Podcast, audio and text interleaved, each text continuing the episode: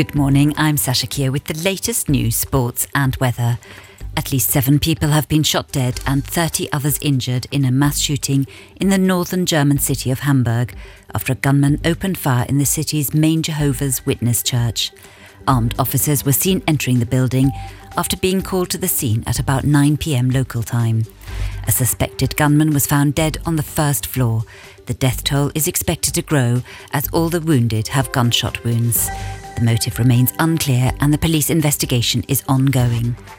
French President Macron receives Prime, British Prime Minister Rishi Sunak today for the 36th Franco British Summit.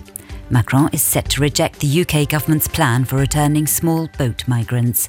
It's the first bilateral summit since 2018 and marks an effort to ease relations between the two countries, which have been strained by Brexit and disputes over the Channel crossings.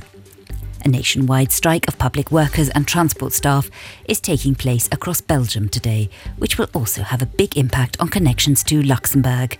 The intercity services between Luxembourg City and Brussels have all been cancelled, and train lines in Kleinbettingen, Arlon, Rodange, and Athus will also be affected. Please check the CFL website for information. Xi Jinping has been handed a third term as Chinese president earlier today, capping a rise that has seen him become the country's most powerful leader in generations. The appointment by China's parliament comes after Xi locked in another five years as head of the Chinese Communist Party in October.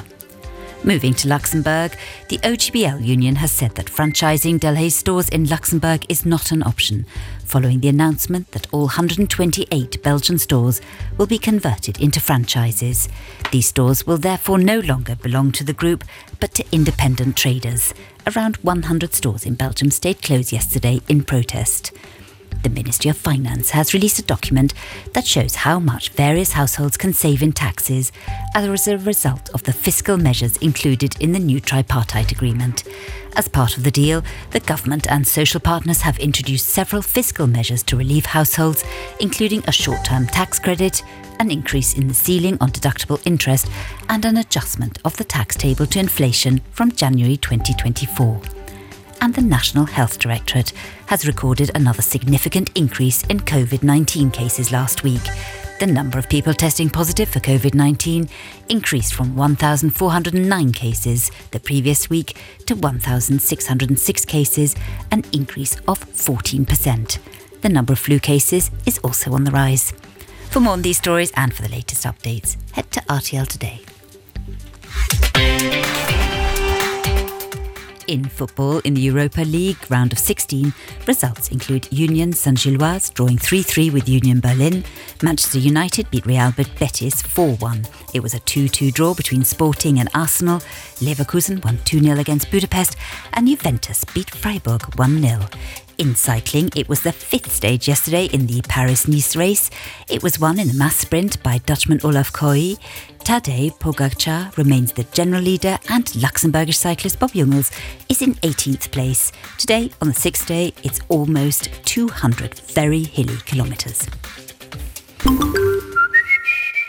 Raiffeisen, the bank that belongs to its members snowfall caused chaos on the Grand Duchy's Road on Wednesday, MeteoLux has now forecast wind gusts and rainfall for today. According to the weather station at Findel Airport, they could reach up to 75 kilometres an hour. This will be combined with rainfall of varying intensity depending on where you are in Luxembourg. Temperatures will remain close to 0 degrees in the morning before rising to around 10 degrees in the afternoon.